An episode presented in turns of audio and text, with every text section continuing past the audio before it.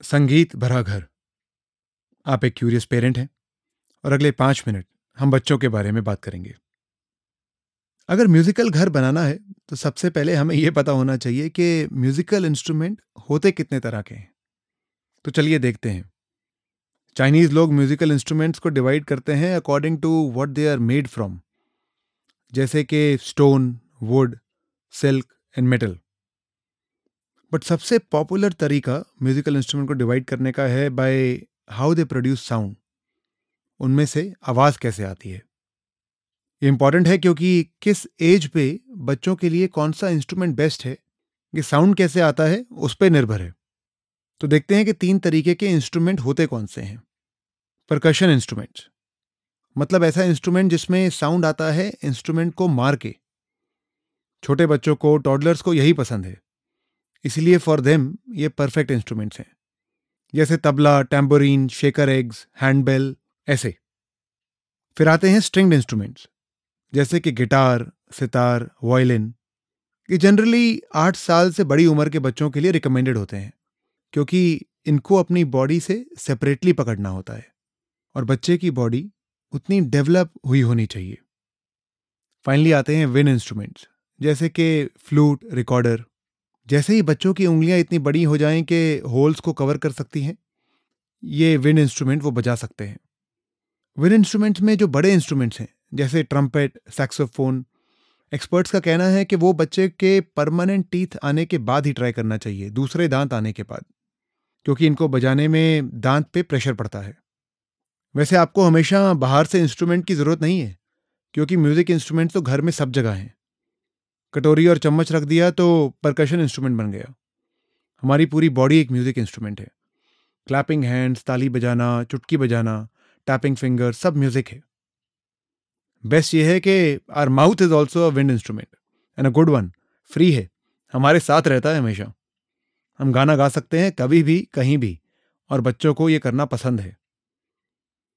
तीन से छह साल के बच्चों को क्लैपिंग और टैपिंग में बहुत मज़ा आता है। उनको अच्छा लगता है जब वो अपनी बॉडी को as a musical instrument use करते हैं। तो मेरे बच्चे के लिए मैं कौन सा म्यूज़िक इंस्ट्रूमेंट लूँ? ये सही सवाल नहीं है।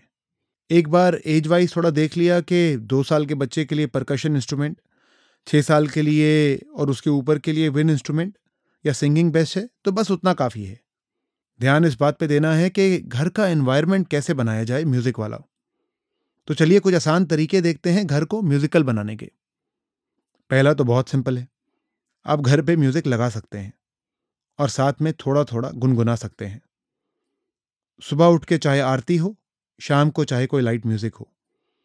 म्यूज़िक की चॉइस इंपॉर्टेंट है इसमें क्योंकि आठ नौ साल की उम्र तक बच्चे ओपन रहते हैं अलग अलग तरह के म्यूज़िक को सुनने के लिए और उनको गाने के लिए। दूसरा, आप अपने बच्चों के साथ रूटीन बेस्ड छोटे छोटे गीत गा सकते हैं। मतलब कैसे जैसे नहलाते हुए एक सॉन्ग कुकिंग करते हुए एक, सुलाते हुए एक।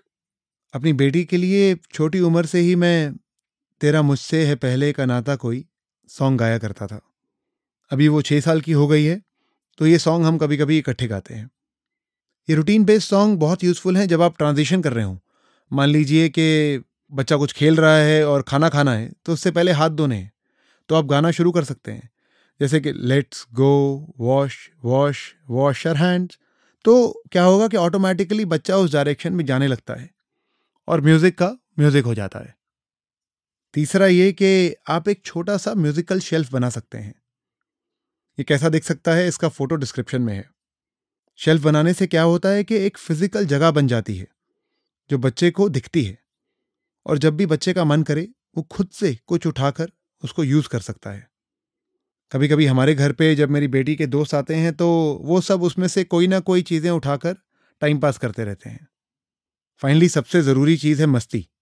तीन साल की उम्र के बाद से बच्चों को सिली सॉन्ग्स बहुत अच्छे लगते हैं। मतलब जैसे आपने गाया, ट्विंकल ट्विंकल, लिटल कार मतलब स्टार को कार कर दिया। तो बच्चा हंसने लगा और गानों में उसका इंटरेस्ट बढ़ने लगा।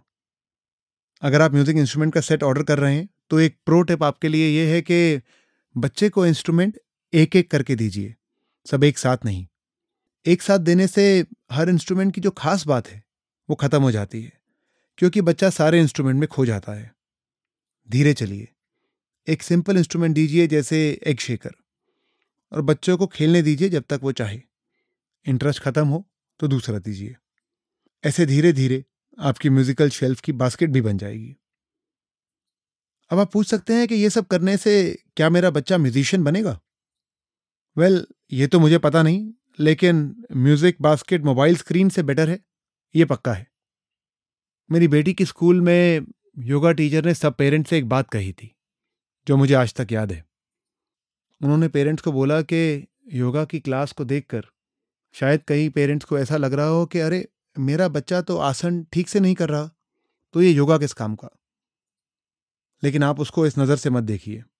ठीक से आसन सीखने के लिए ज़िंदगी पड़ी है। अभी छोटी उम्र में योगा के प्रति बच्चे का एक पॉजिटिव संबंध हो यह ज़रूरी है। म्यूज़िक के साथ भी ऐसा ही कुछ है। अगर हम बच्चों के बचपन में छोटे छोटे काम करके घर को म्यूजिकल बना सकते हैं तो ज़िंदगी भर म्यूज़िक बच्चों के साथ रह सकता है। मेरा नाम हरप्रीत है। आपने मेरे साथ अपने बच्चों के लिए पाँच मिनट बिताए। इसके लिए मैं आपका शुक्रगुजार हूँ। फिर मिलेंगे।